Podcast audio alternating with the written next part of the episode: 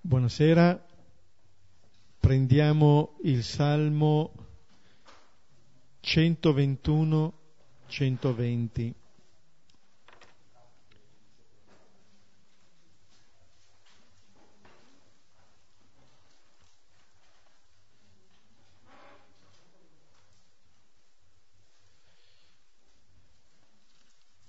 Preghiamo come sempre, alternandoci ad ogni versetto e pregandolo lentamente. Nel nome del Padre, del Figlio e dello Spirito Santo. Amen. Alzo gli occhi verso i monti, da dove mi verrà l'aiuto.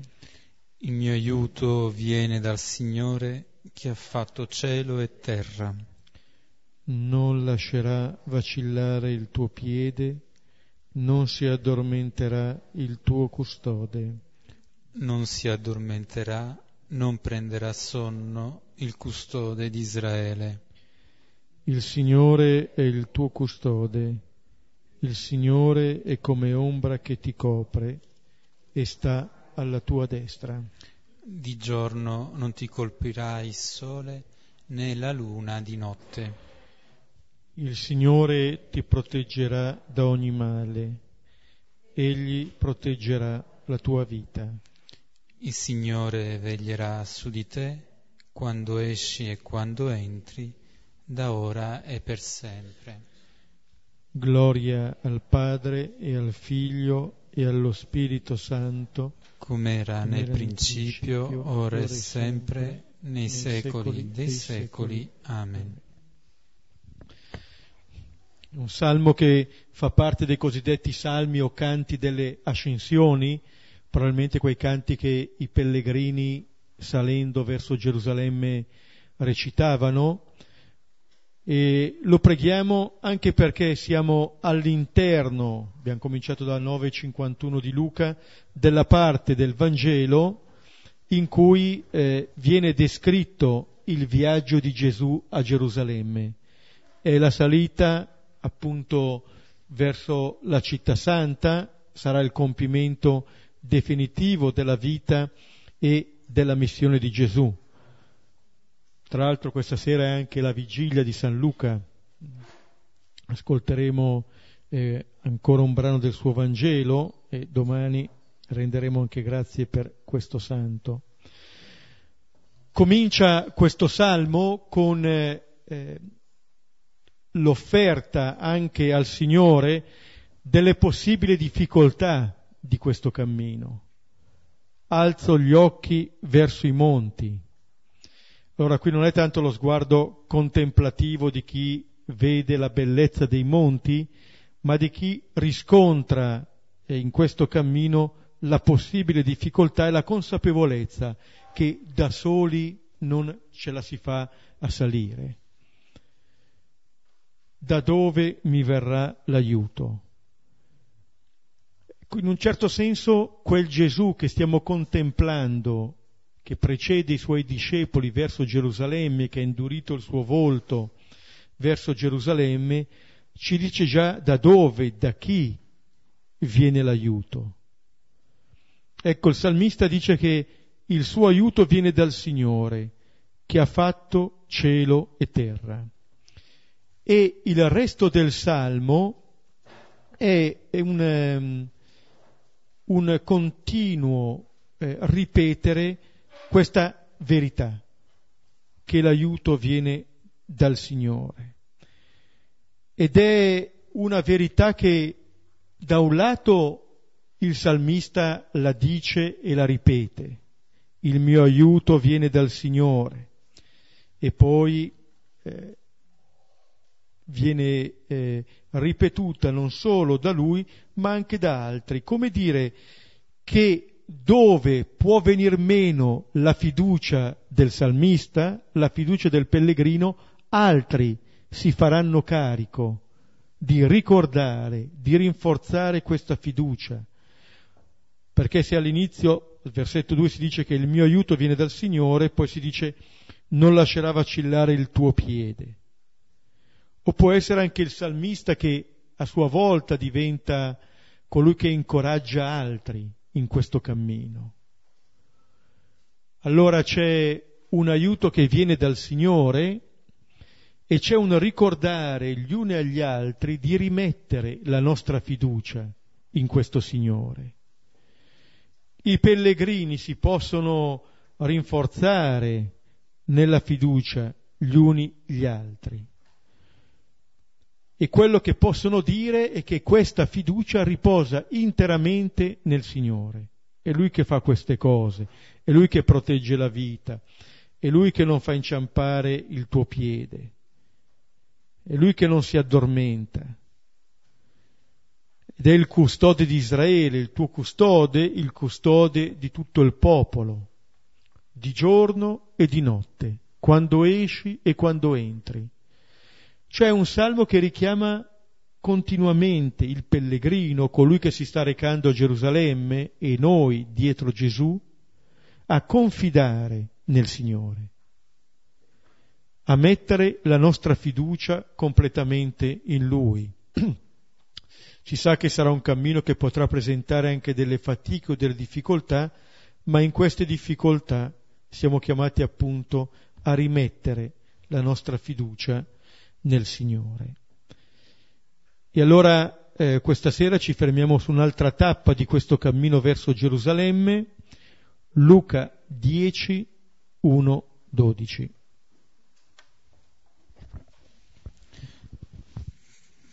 Prima di leggere il brano di stasera, qualche eh, breve aiuto per ricollocare questo brano nel cammino, nel pellegrinaggio che abbiamo fatto finora senza andare troppo a ritroso, partiamo da quello che è proprio il versetto di 9.51, in cui si dice che Gesù decisamente volge il suo volto verso Gerusalemme. Questo brano, che stasera leggeremo, ha quindi come cornice il cammino di Gesù verso Gerusalemme. Quando si cammina si fa esercizio di fiducia, ci ha appena detto Beppe commentando il Salmo quando si cammina si fa anche l'esperienza degli incontri. E di incontri, eh, i brani che precedono quello che leggeremo stasera, ce ne presentano diversi.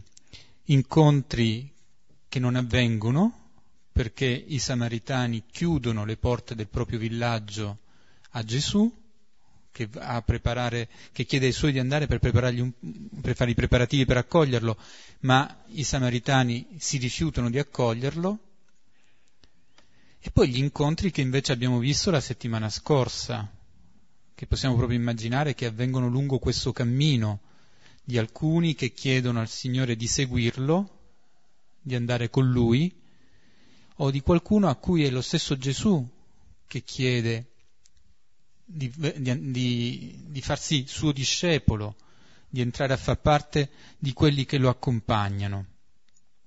La strada è un luogo di incontri, e nella strada bisogna imparare anche a come vivere questi incontri, a come entrare in contatto, in relazione da discepoli, da discepoli.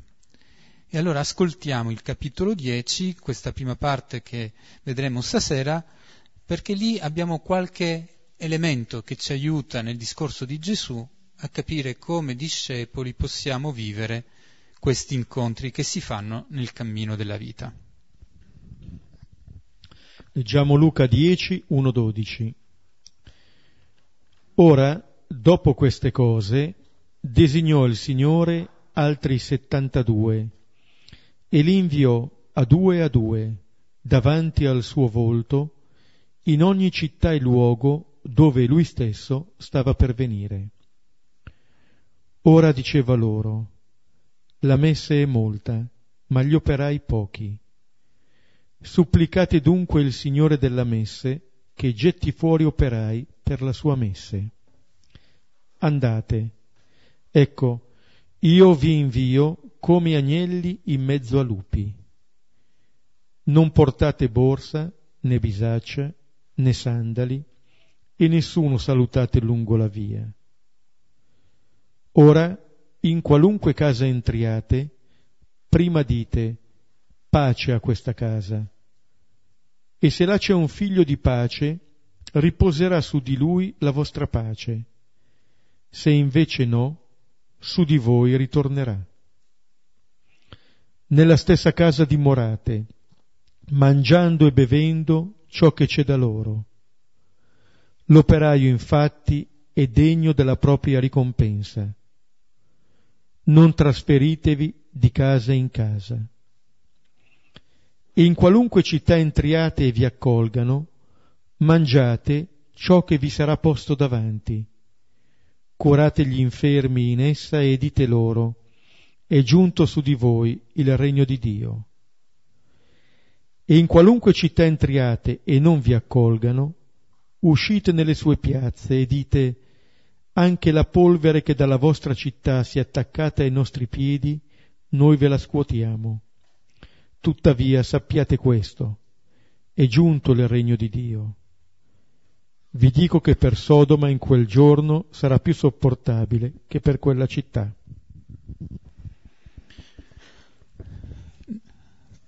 Come abbiamo ascoltato in questo brano, dopo un breve versetto che introduce il discorso di Gesù, ci sono le raccomandazioni che il Signore dà a questi suoi discepoli che invia. Non è la prima volta che Gesù invia i suoi avanti al suo cammino. Lo aveva già fatto all'inizio del capitolo 9 con gli apostoli. Aveva mandato i dodici e le istruzioni poi, vedremo nel dettaglio, non sono molto diverse. Qui viene ripetuto il gesto dell'invio da parte di Gesù, ma nella ripetizione ci sono anche degli elementi nuovi, non sono più gli apostoli ma sono i discepoli, sono 72, che è un numero non scritto per caso, ma che ha un valore simbolico, vuole dire la totalità delle nazioni, la totalità della, dell'umanità, che è da parte di Gesù considerata il destinatario naturale dell'annuncio del regno, dell'annuncio di pace, del saluto di pace che viene dato da parte di questi discepoli che sono inviati. Quindi è una ripetizione, ma nello stesso tempo non è una ripetizione. Da gesuita, quando facciamo gli esercizi, ci viene sempre detto che le ripetizioni dei brani della preghiera sono fondamentali, perché quando riprendi un brano che è già pregato e ci ritorni su e approfondisci ciò che ti aveva toccato, è lì che incontri qualcosa di particolarmente importante che si rivolge a te. Nel ripetere Luca il gesto di Gesù dell'invio ci sta dicendo che qui si gioca qualcosa di fondamentale per la vita non solo degli apostoli, non solo dei discepoli, ma di tutti coloro che leggono questo brano, che ascoltano queste parole che dà Gesù, queste raccomandazioni. In questo brano viene descritto il modo in cui i discepoli debbono annunciare il regno, e in qualche modo diventa anche un brano che ci aiuta a vedere a noi come discepoli vivere nell'annuncio del regno che abbiamo ricevuto e che siamo chiamati a nostra volta a fare. Allora ora vediamo un po' più nel dettaglio i singoli versetti. Primo versetto. Ora, dopo queste cose, designò il Signore altri settantadue e li inviò a due a due davanti al suo volto, in ogni città e luogo dove lui stesso stava per venire. Il riferimento a dopo queste cose è già abbastanza chiaro, l'abbiamo detto all'inizio, che è il riferimento a tutto ciò che è accaduto subito dopo l'inizio del cammino verso Gerusalemme. Allora, Gesù va diretto a Gerusalemme, quella è la sua meta, in questo suo andare non, non, non vive dei tentennamenti, non indugia, è deciso, eppure questo che è l'invio dei discepoli, quindi l'invio per l'annuncio, continua ad essere qualcosa di fondamentale.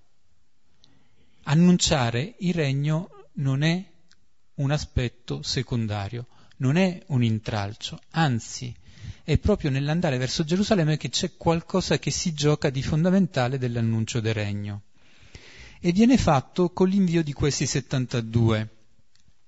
72 che dicevo prima vogliono essere una cifra simbolica, perché nella, nel libro della Genesi, al capitolo decimo, vengono elencati i popoli del mondo e sono, sono 70, 70, 72 secondo le varie tradizioni. Quindi elencando questo numero di discepoli sta dicendo che i destinatari sono ciascun popolo che esiste e quindi ciascuno di noi.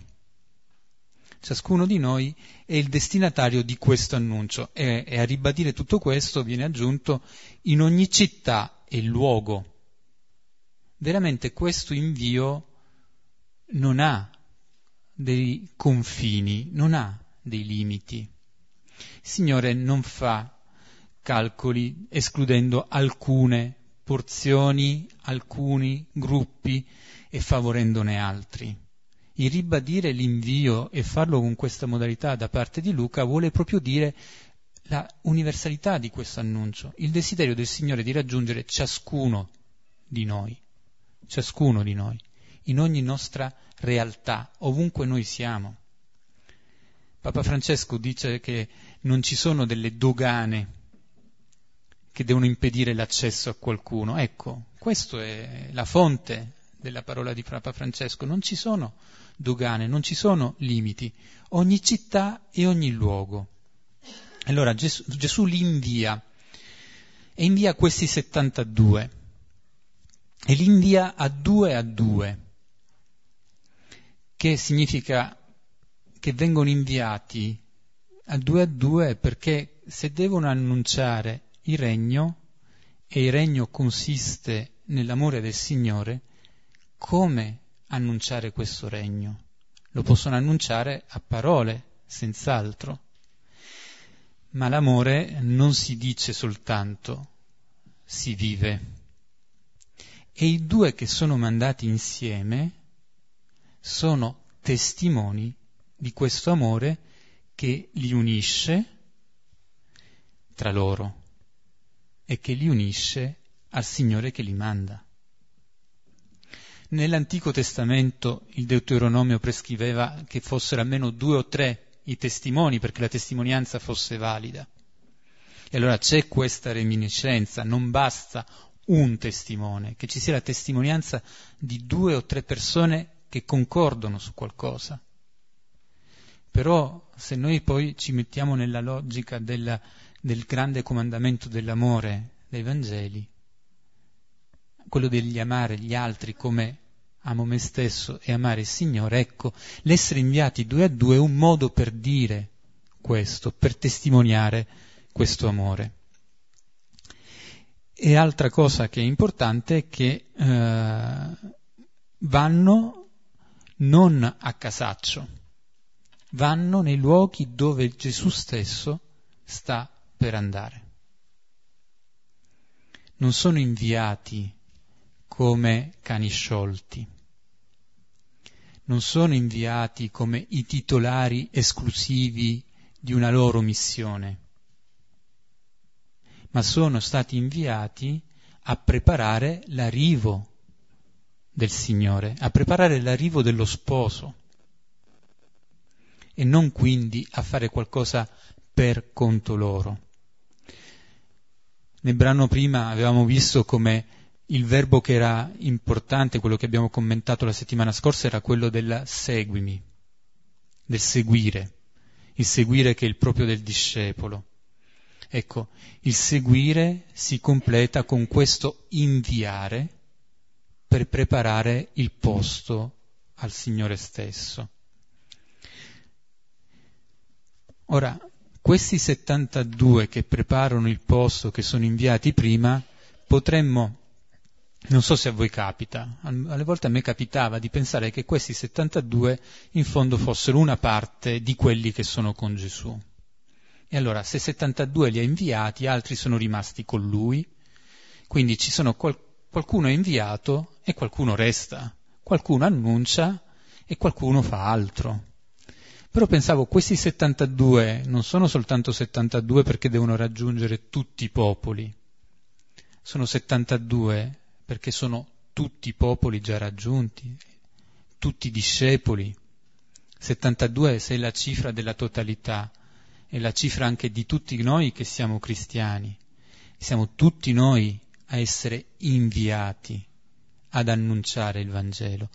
Non pensiamo di chiamarci fuori, non pensiamo di dire, forse per falsa modestia, no, non sono capace, non sono all'altezza, eh, so troppo quali sono i miei limiti, sono veramente un grande peccatore, non posso. Il Signore gli abbiamo detto ti seguirò, o Lui ci ha detto seguimi. Gli abbiamo risposto come Pietro, di sbagli ne abbiamo fatti e ne faremo ancora, però questo non ci chiama fuori dall'essere tra questi 72 che il Signore chiama e invia per annunciare il regno. Se siamo umili, ci riconosciamo tra questi 72. Questo eh, invio da parte del Signore eh, a due a due un po' ci fa vedere quello che eh, è il primo messaggio. Il primo messaggio che eh, viene inviato non è da parte di coloro che sono inviati, ma del Signore che invia. E il primo messaggio è che arrivano in due. Ehm, è come dire che quello che è l'origine dell'invio è anche il fine dell'invio. La possibilità, cioè, di un rapporto fraterno. Inviandoli in due, questi due testimonino già del terzo che li invia. Prima appunto ricordava eh, Giuseppe dei, della, del ruolo dei testimoni. Ecco, testimoniano colui che li ha inviati. È come se il messaggio arrivasse innanzitutto agli occhi e poi agli orecchi. Il primo messaggio è vedere queste due persone che Gesù invia. Eh, nel libro del Coelet, al capitolo quarto, versetti 9 e 12, l'autore tesse l'elogio dell'essere in due. Se si è in due, se uno cade, l'altro lo rialza, se arriva un nemico in due si po- possono resistere, in due ci si scalda meglio, e termina quell'elogio dicendo e una corda a tre capi non si rompe tanto presto. Ecco, dopo l'elogio dei due, ecco la corda a tre capi, che tiene insieme. C'è un terzo non visibile ma operante anche in questi due che Gesù invia inviandoli così fa vedere anche che chi siamo chiamati a diventare, persone appunto in comunione. Gesù li invia davanti al suo volto, ci ricordiamo che questa seconda parte eh, di Luca 9:51 comincia proprio con Gesù che indurisce il suo volto verso Gerusalemme è il volto misericordioso di Gesù, quale indurimento significa che eh, questo sarà ormai il suo percorso definitivo.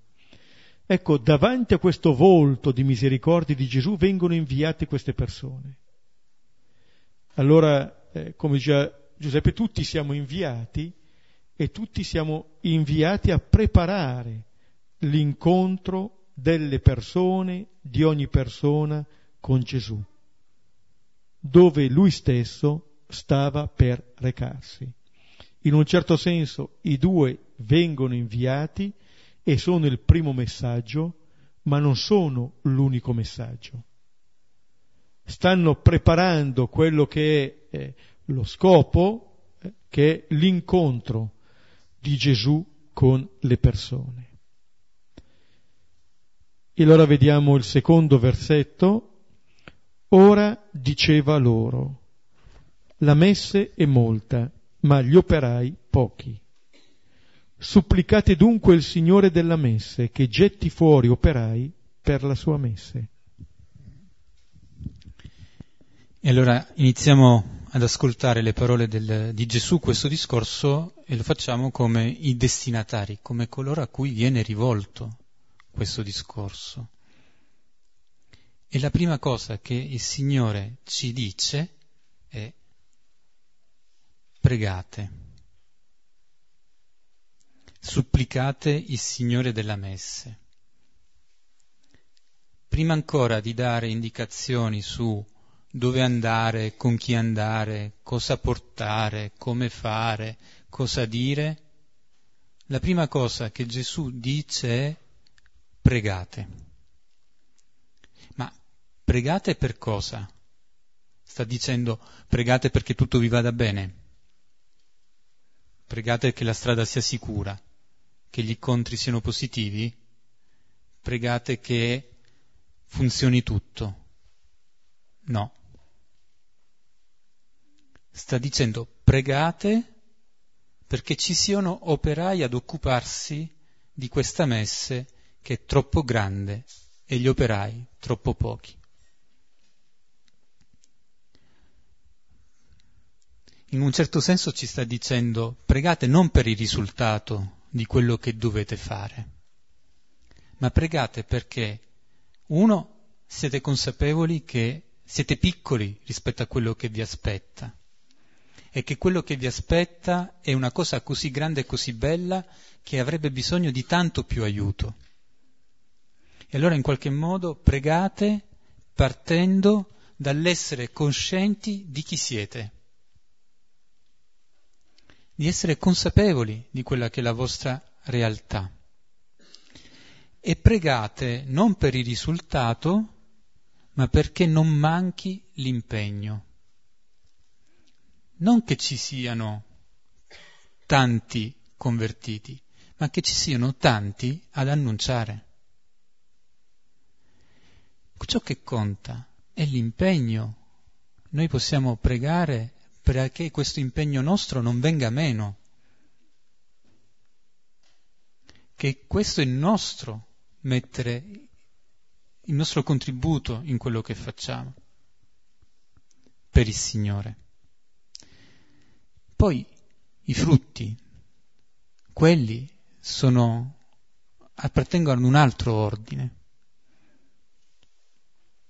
È un po' come l'immagine del seminatore.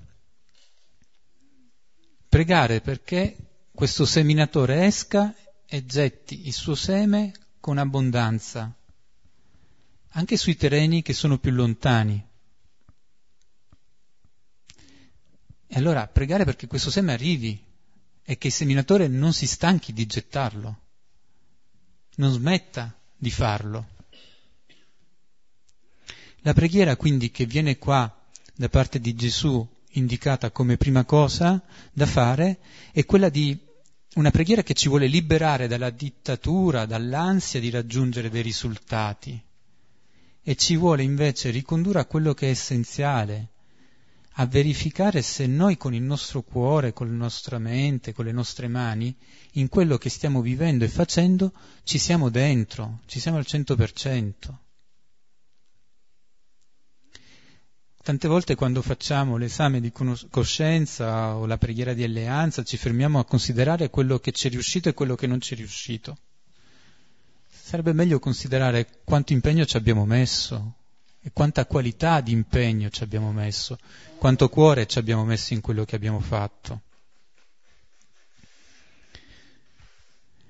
E comunque il fatto che si inizi da parte di Gesù con una preghiera ci aiuta anche a dire che cos'è che è l'origine di ogni nostro progetto, di ogni nostra azione, da che cosa partire. Gesù parte da una preghiera, parte da un affidamento. E poi è una preghiera particolare, perché è una part- preghiera di richiesta, perché in fondo noi siamo gli operai, non siamo i proprietari di questa messe. Non dipende da noi. Potremmo anche dire il padrone della messe, se è veramente un padrone, sa lui cosa deve fare, se ne preoccupi lui. Invece noi siamo invitati a pregare perché questo padrone mandi operai siamo invitati a pregare in questo modo perché così nella nostra preghiera diciamo che questo padrone con la sua attività, con la sua messe, per noi è importante. Noi siamo partecipi di questo progetto, non siamo disinteressati, non siamo fuori da tutto questo. E il chiedere, chiedere che possa mandare operai, è quindi un modo in cui noi ci aiutiamo a mantenere viva, accesa questa fiamma dentro di noi. Questo è il senso anche della richiesta di grazia nella preghiera ignaziana. Perché chiedere al Signore? Lui lo sa cosa c'è bisogno, lo sa che cosa io ho bisogno. Perché devo chiedere? Ma nel chiedere io mi metto in gioco, nel chiedere io mi espongo, nel chiedere io partecipo. Non è una cosa del Signore e io sono fuori. C'è questo rapporto, c'è questa complicità, questa alleanza che si viene a realizzare nella preghiera che viene da parte de, di Gesù suggerita ai suoi. Noi siamo inviati e il campo è grandissimo, però siamo anche profondamente preoccupati per tutto questo, preoccupati nel senso che ci sta a cuore questa situazione.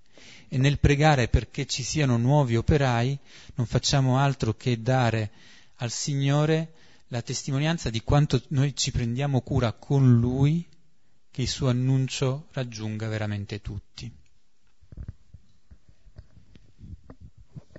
Mi sembra molto importante questa sottolineatura di ciò che viene prima, in questo caso la preghiera, perché è un modo con cui Gesù sta invitando i discepoli, sta invitando ciascuno di noi a dare priorità a ciò che è più importante. Gesù non entra in ansia eh, per quello che c'è da fare, lo aveva già dimostrato mandandoli a due a due la preoccupazione non è raggiungere subito tutti i luoghi. E anche qui, invitando i discepoli a supplicare il Signore della Messe, sta dicendo che eh, quello, questo è ciò che sta a principio di tutto. Questa continua relazione col Signore.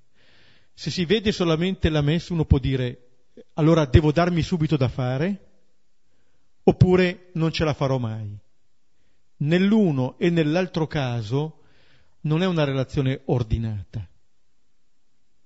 Invece qui l'accento viene posto subito sulla relazione di fede col Signore.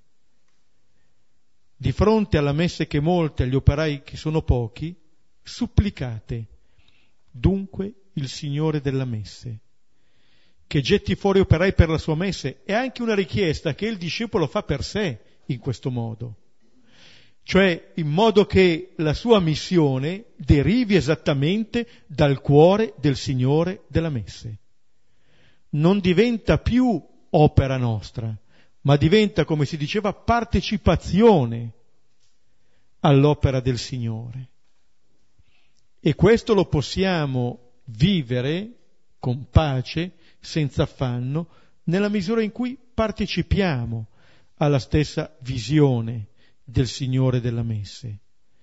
Allora non sarà un andare con l'affanno, con l'ansia, eccetera, ma sarà un andare in compagnia del Signore. Versetti 3, 4. Andate, ecco io vi invio come agnelli in mezzo a lupi. Non portate borsa, né bisaccia, né sandali, e nessuno salutate lungo la via. E dopo l'invito alla preghiera ci sono le indicazioni concrete sul come andare. E qui viene ribadito ancora una volta, io vi invio proprio a sottolineare che questo cammino dei discepoli ha la sua origine nella parola del Signore, nell'indicazione di Gesù stesso.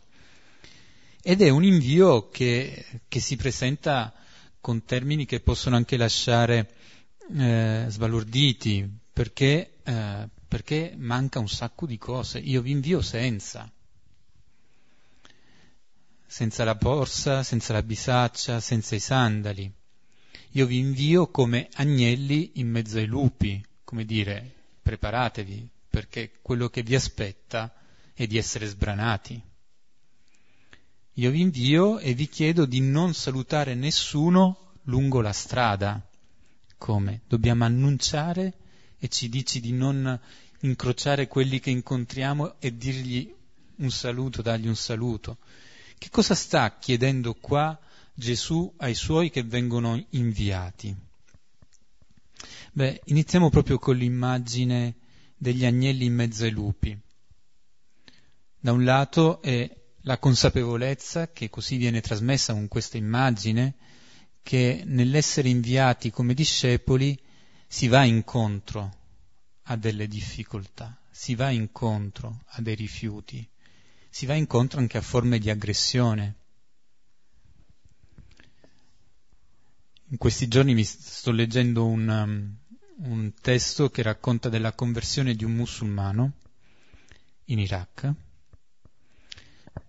Non so se la traduzione in italiano, il testo in francese si chiama Il prezzo da pagare. E, e quest'uomo è andato incontro, come agnello in mezzo ai lupi, a rifiuto dei suoi, all'essere buttato in prigione, all'essere eh, veramente a rischiare la vita per restare fedele a questo Cristo che a un certo punto aveva incontrato nella lettura del Vangelo. E per questo incontro era pronto ad andare avanti e a rischiare la vita perché valeva più di qualunque altra cosa restare fedeli a Gesù. Valeva più di qualunque altra cosa poter essere battezzato e poter mangiare il pane di vita. Quindi come agnello in mezzo ai lupi. E tanti, nel passato e ancora oggi, tanti nostri fratelli cristiani sono come agnelli in mezzo ai lupi. Nello stesso tempo però questo versetto ricorda un altro versetto dell'Antico Testamento. Ricorda la profezia di Isaia della venuta del Messia. Siamo nel capitolo 11, versetto 6 del profeta Isaia. Quando verrà il Messia, lupi e agnelli staranno insieme e non ci sarà più violenza, non ci sarà più aggressione. E allora sono inviati ad annunciare il regno di Dio e sono inviati come agnelli in mezzo ai lupi perché questo regno sovverte la logica normale, la logica della natura, dei rapporti di forza ordinari per cui un agnello è sbranato. L'essere come agnelli, cioè senza armi, senza difese, senza protezioni, se non quella dell'essere in Cristo e con Lui pronti ad annunciare, è il modo attraverso cui si manifesta la venuta di questo regno, che questo regno è vicino.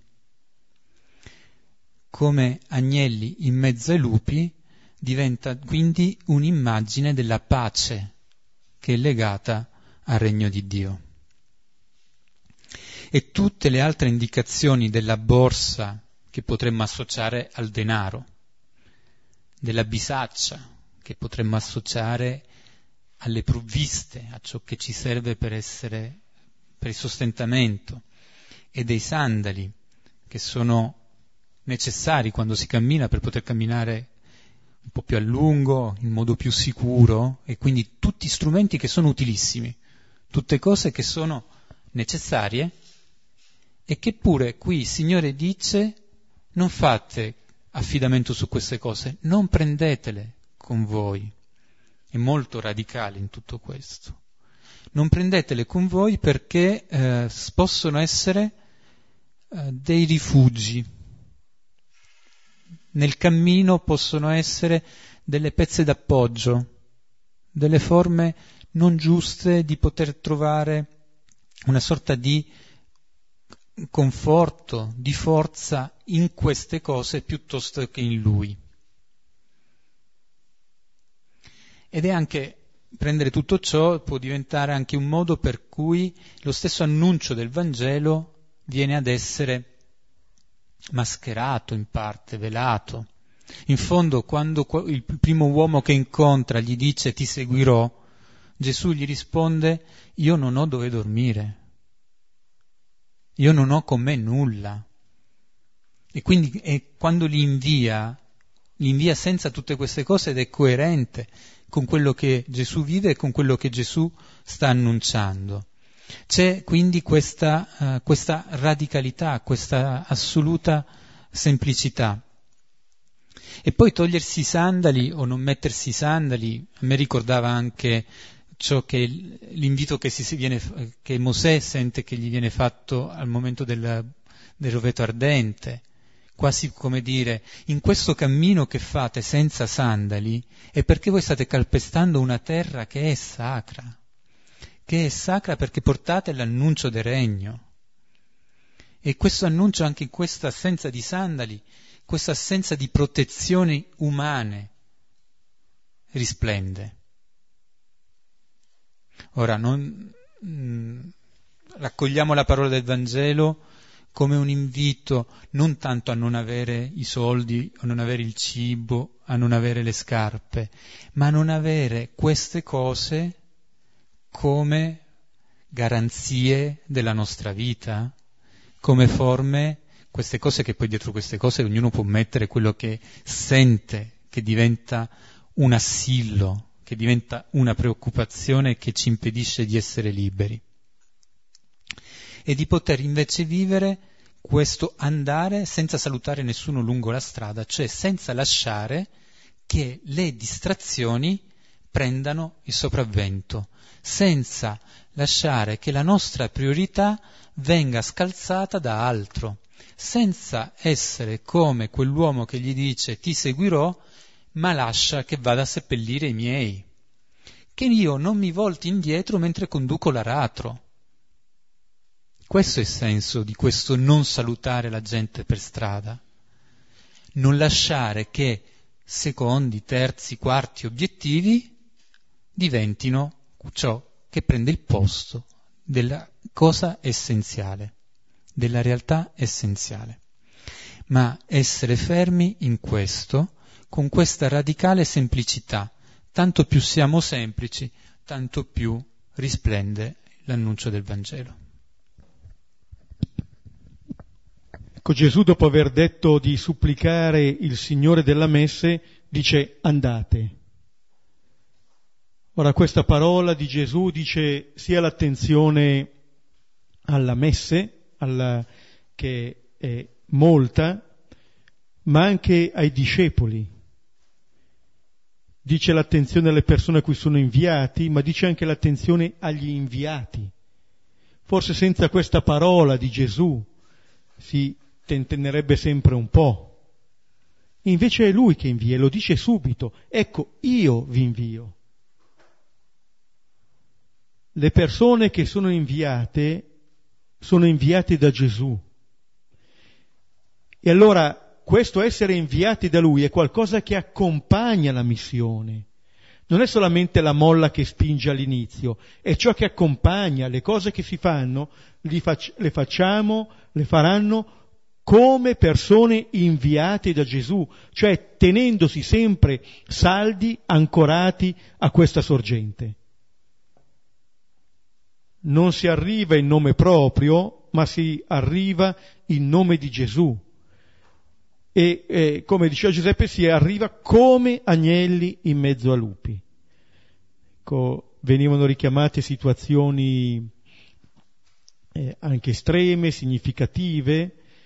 Ecco, penso che questa parola valga anche per quelle circostanze che sembrano meno eh, radicali e che però investono tante volte la nostra quotidianità. Penso che anche la nostra giornata ci presenti occasioni per vivere questi aspetti, per vedere se appunto veniamo come agnelli in mezzo a lupi.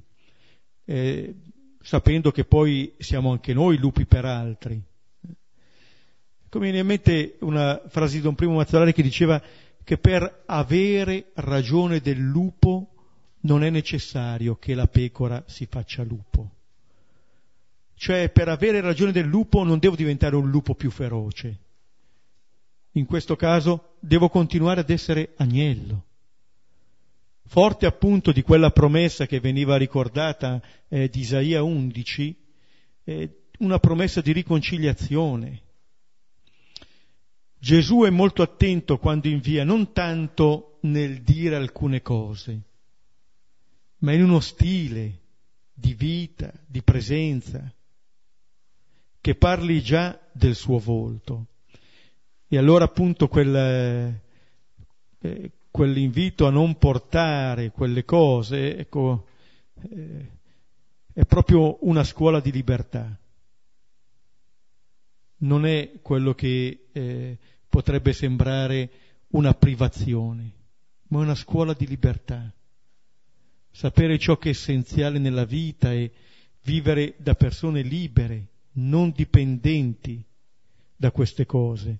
E come diceva prima, non dipendenti nemmeno dal successo del nostro invio, ma liberi anche da questo. Versetti 5 e 7. Ora, in qualunque casa entriate, prima dite pace a questa casa. E se là c'è un figlio di pace, riposerà su di lui la vostra pace, se invece no, su di voi ritornerà. Nella stessa casa dimorate, mangiando e bevendo ciò che c'è da loro. L'operaio infatti è degno della propria ricompensa. Non trasferitevi di casa in casa. Dopo aver dato le indicazioni su come affrontare il viaggio, arriva il momento in cui Gesù dà le indicazioni sul come vivere l'incontro. E l'incontro si vive con l'essere accolti, accolti in una casa.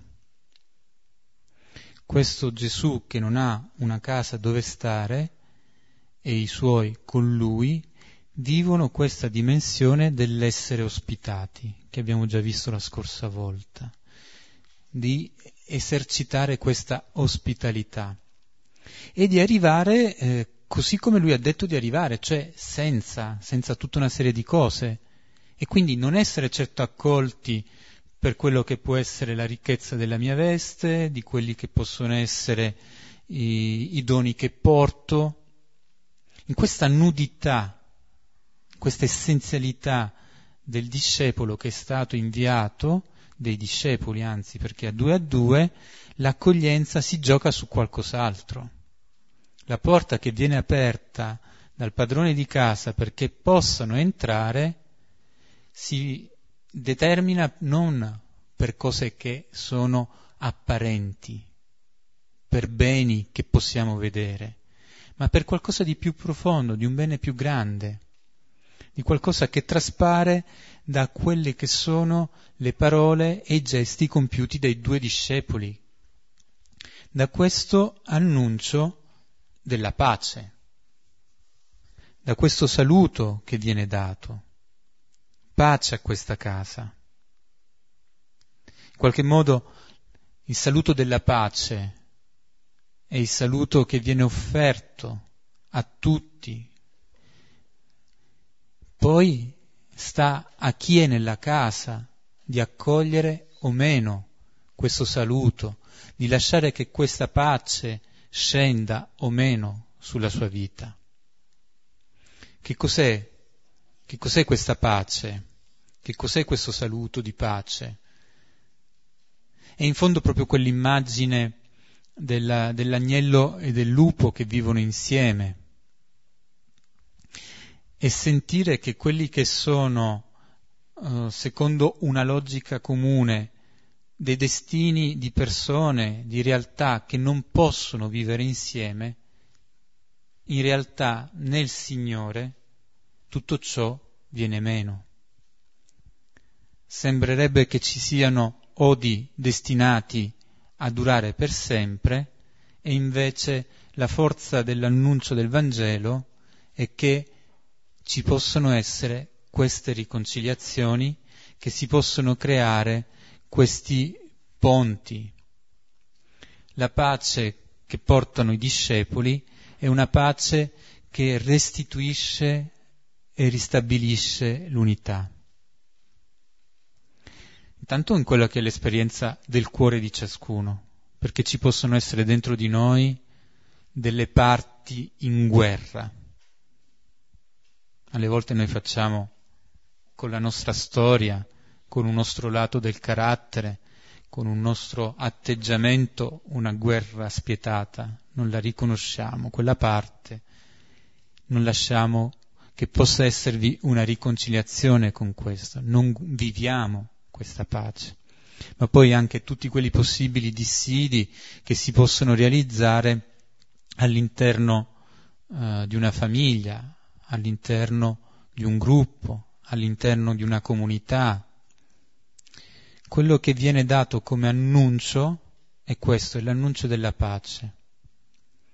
Se sentiamo e riconosciamo che questa parola di pace che viene annunciata è, è profondamente autentica, è vera e parla la mia vita, allora siamo come questi figli della pace che aprono la porta della loro casa e lasciano entrare i discepoli l'annuncio della pace è per tutti. Se noi alleniamo il nostro orecchio, e in questo ritorna la preghiera, se noi chiediamo al Signore di essere attenti a tutto questo, potremo vivere questa pace.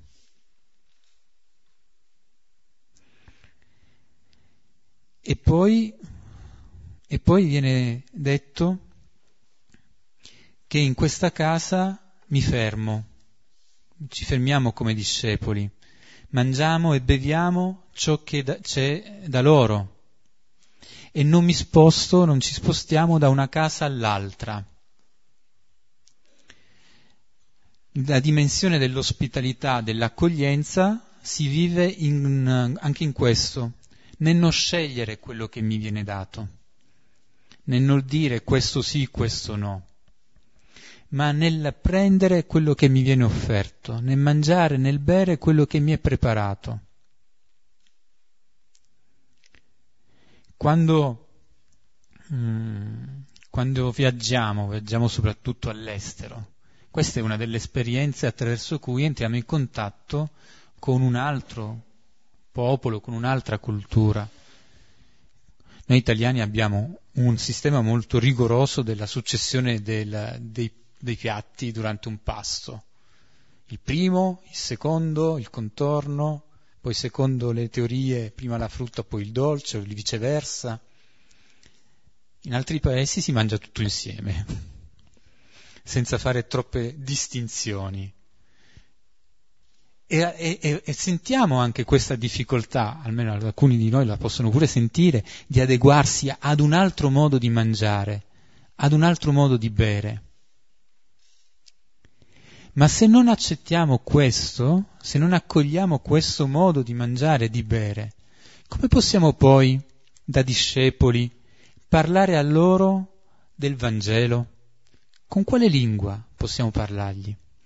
Se non abbiamo fatto lo sforzo di andare loro incontro, di vivere quello che loro vivono, di capire come vedono la realtà, mi pare che questo mangiare e bere ciò che viene offerto. Non dice soltanto accogliere quello che è preparato senza avere pretese, c'è anche questo, c'è anche questa semplicità, ma anche l'invito ad entrare in quella casa davvero, non entrarvi con i nostri schemi, con i nostri modellini, con le nostre frasi che già funzionano, con le nostre soluzioni per cui e no, il riso con la carne nello stesso piatto non me lo puoi dare perché o prima il riso e poi la carne o facciamo un'altra cosa perché così non funziona secondo me. Ecco, se facciamo così non portiamo l'annuncio del Vangelo, portiamo le nostre teorie. Invece quello che è questa radicale ospitalità che il Signore ci chiede di vivere, perché Lui l'ha vissuta, è quella di poter essere veramente pronti a vivere ciò che ci viene offerto, perché in quello capiremo come a nostra volta poter offrire ciò che portiamo, Gesù. Poterlo offrire in un modo che sia capace di essere ascoltato dai nostri destinatari, dai nostri interlocutori, da chi ci accoglie. Se no rischiamo di fare un dialogo tra, tra sordi, di continuare a portare avanti quello che noi viviamo, quello che noi pensiamo, e non trasferirsi da una casa all'altra e eh, il non eh, lasciarsi prendere da una frenesia, da cercare sempre qualcos'altro, cercare qualcosa di meglio, ma di saper vivere quello che in questo momento ci è dato da vivere. Ci poteva essere anche l'indicazione a quel tempo di non suscitare poi gelosie per andare da quello che è più povero da uno più ricco, da quello che mi è più antipatico ad uno che è più simpatico, ma questo fa parte anche di uno stile dell'essere discepolo, quello di riconoscere in ogni porta che si apre, nella prima porta che si apre, il luogo dove fermarsi, il luogo dove lì lo Spirito ha condotto i due perché possano annunciare la parola. Sottolineo solo l'inizio di questo versetto 5, ora in qualunque casa entriate. Con questo entrare nella casa, questo invio da parte di Gesù che poi trova realizzazione in una casa, dove si dice, dove si parla di relazioni, dove si parla appunto di relazioni forti, intime, dove si parla anche di realtà quotidiana, domestica. Entrare, non fermarsi sulla soglia, ma entrare è un gesto di, di comunione. Eh, vedremo più avanti, per esempio, quando eh, Gesù chiederà a Zaccheo al capitolo 19 di essere ospitato in casa sua e commenterà Gesù, oggi la salvezza è entrata in questa casa. Oppure Pietro che in Atti 10 entrerà nella casa di Cornelio. Però mi sembra anche eh, che lo possiamo accogliere, eh, tornando a quello che Giuseppe diceva sul 72, come dire che tutti siamo inviati, anche eh, nel vivere le relazioni nella nostra casa da inviati da parte di Gesù. Cioè il ritrovarci anche lì in un certo senso come inviati non dando per scontato neanche le realtà che viviamo, ma vivendo quelle realtà, quelle relazioni da discepoli di Gesù. Eh, poter entrare, poter appunto eh, annunciare questa pace in qualunque casa, anche nella nostra, certamente non solo nella nostra, dove questa casa dice anche eh, l'identità, eh, la persona stessa. Ecco, entrare così, portare comunione, portare questa pace. Lasciamo i versetti che abbiamo letto all'inizio ma che non commentiamo stasera alla, alla prossima volta, ci fermiamo qui, rileggiamo il brano e condividiamo.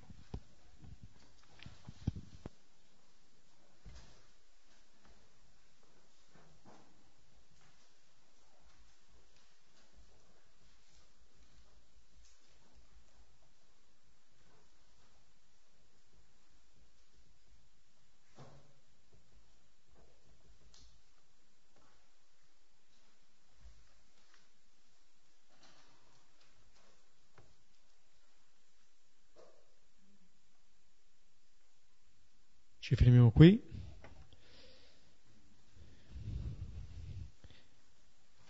Chiedendo al Signore che ci doni quella fiducia di cui parlava il salmista, la fiducia del Padre.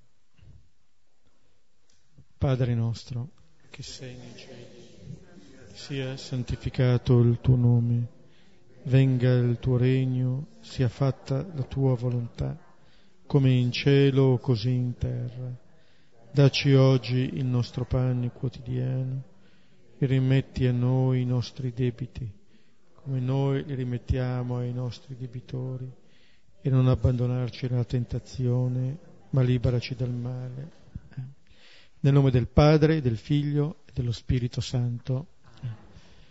Ci vediamo martedì prossimo. Buonanotte, buon aiuto per le sedie e tanti auguri a Tullio. Ricordo che sul sito è disponibile il podcast delle lettere di Paolo. Eh, si è cominciato sul sito podcast delle lettere di Paolo.